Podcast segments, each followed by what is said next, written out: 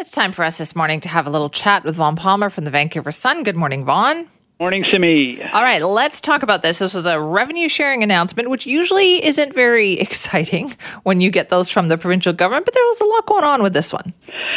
Major, major announcement yesterday about revenue sharing between the provincial government and First Nations on forestry revenue. And it's important because, first of all, there's a lot of money involved, but also it's kind of, you know, it's another one of these huge shifts that's happening in BC because we've embraced the principles of the United Nations Declaration on the Rights of Indigenous People. So when that passed in 2019, it set in motion a long action plan, and this is one of the actions arising out of it. The government is doubling the amount of money First Nations will get from forest revenue, so timber harvesting on Crown land.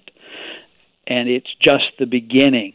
It's a huge amount of money. Uh, yesterday, they're going to be getting $131 million this year but it's also just the beginning. Uh, they it's about 10% of how much money that is collected from timberlands in the province, and several times they told us interim. Right at the end of the press conference, you know, this is where you go, wow, the world has changed. Right at the end of the press conference, one of the questions was, well, where is this leading? What kind of a split would we be looking at down the road? And one of the First Nations leaders got up and said, well, how about 50 50? So 50% of the revenue that the Crown gets from wow. forest. And Simi, you know, you and I say, wow, we've been following this. It, I don't think it's fully gotten through to the BC public yet why this is happening and where it is headed. But basically, um, there are two landlords on the land in BC. The provincial government is no longer the exclusive landlord on what we call Crown land. It's shared title with First Nations. There's 204 First Nations, so they're, you know, they don't all agree on what's to be done.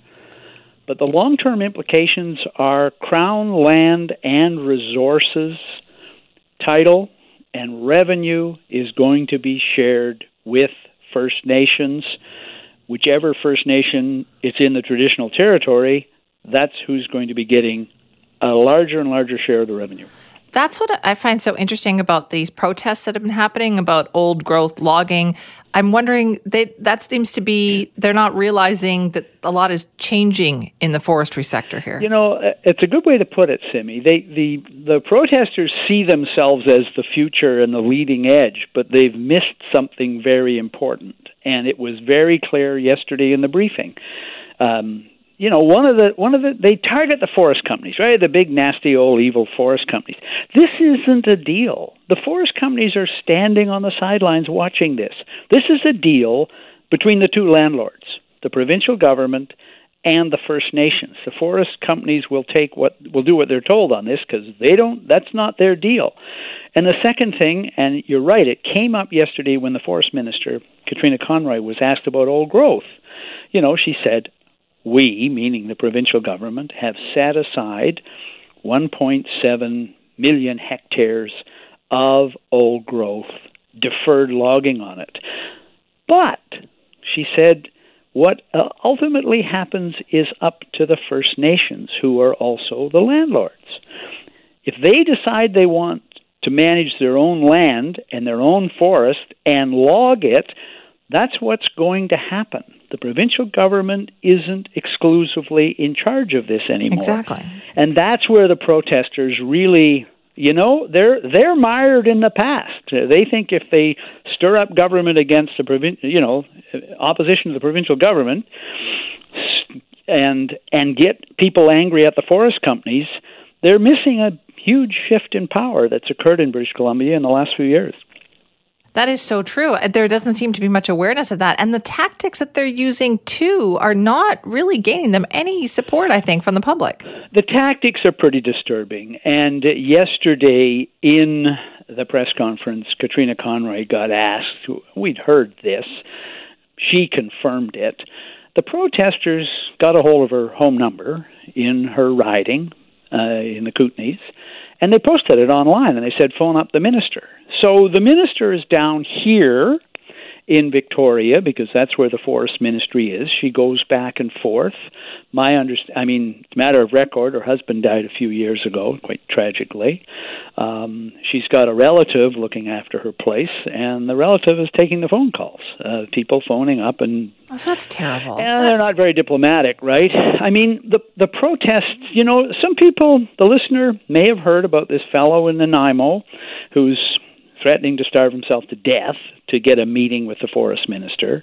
Conroy's talked to him on the phone, but you know, that's the same guy who went to the premier's house a few years ago and staged a protest in the premier's driveway. And the premier's wife was home alone, and she was pretty alarmed yeah, by no it, as kidding. you might be. Yes. You know, I mean, the politicians Conroy said it yesterday. As a politician, you know, you accept. You're stepping into the arena. You're going to get some criticism and abuse, but you the civilized way we do things in British Columbia for the most part is you leave families, you leave homes alone. Unfortunately, right now we have a group of protesters out there, a small but determined one that doesn't respect that tradition and those rules. Okay, and let's talk about what's going on in terms of forestry conferences yeah. too, because there is uh, something that is going on starting with today. Starting today, I think at eight fifteen this morning, our time, Conroy is addressing the Council of Forest Industries convention in Vancouver. So this is where the ministry, the the industry, gets told by the government, here's where we're going. So Conroy's this morning. The premier is tomorrow. The protesters are demanding a citizen's arrest, and I'm sure that your newsroom has gotten the announcement because mine has. You need pre approval. There is going to be security at this thing because, I mean, the convention doesn't want the minister to be disrupted in her speech. They don't want the premier to be disrupted in his speech. They want to hear what they have to say. So, uh, all eyes on downtown Vancouver. As I said, uh, Conroy, I believe it's 8:15 this morning. We've got the federal minister at noon. Major conference for the forest industry at a time of major, major transition. Okay, that sounds like it could potentially get messy, and it doesn't feel like anything is working here, Vaughn. That's the thing. They want they had a meeting with the environment minister you know, but nothing seems to be working in terms of diffusing the situation. No, I mean the the point. I mean the strategy is to generate as much awareness, outrage, if you want, uh, protest as possible, and put a stop to it. I don't think they're really interested in a meeting with anybody other than as a stunt uh, to draw attention to the fact that they want old growth logging to stop. But you know, one of the ironies is the provincial government isn't the forest industry and the provincial government aren't solely the determinants of whether or not logging will go ahead. The Fairy Creek situation over here on Vancouver Island is a good example. The First Nation there wants the logging to go ahead. And their leaders have been quite adamant that the environmentalists should get the hell out of their traditional territory. They're not listening, the protesters, yeah. but you know that's the.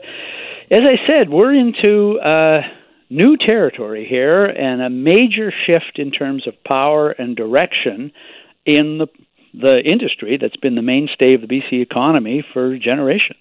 And now the premier's going to be speaking as well Tomorrow. at this, right? Yes, and it, you know the premier's had a bit of a rough time lately, as we know. He he he had you know the cancer treatment, which was nothing small, thirty six radiation treatments, and then he got COVID, and he's admitted in interviews that you know he he's over it. He thinks, but he's he's slowed down. He gets tired at the end of the day. I think you know when he lost it in the House on Monday, that was a factor because it's not like John Horgan to lose his temper. Yeah. Since he became premier, so he's you know it's tired. It's understandable. It's not a part-time job for sure. Being yeah. premier, it's a high-stress job. So you know, the, everybody will be listening tomorrow, but you can be sure that uh, there will be steps taken to make sure that somebody doesn't attempt a citizen's arrest of the Premier of British Columbia. Yeah, I would hope so. All right. Thank you for that, Vaughn. Bye bye.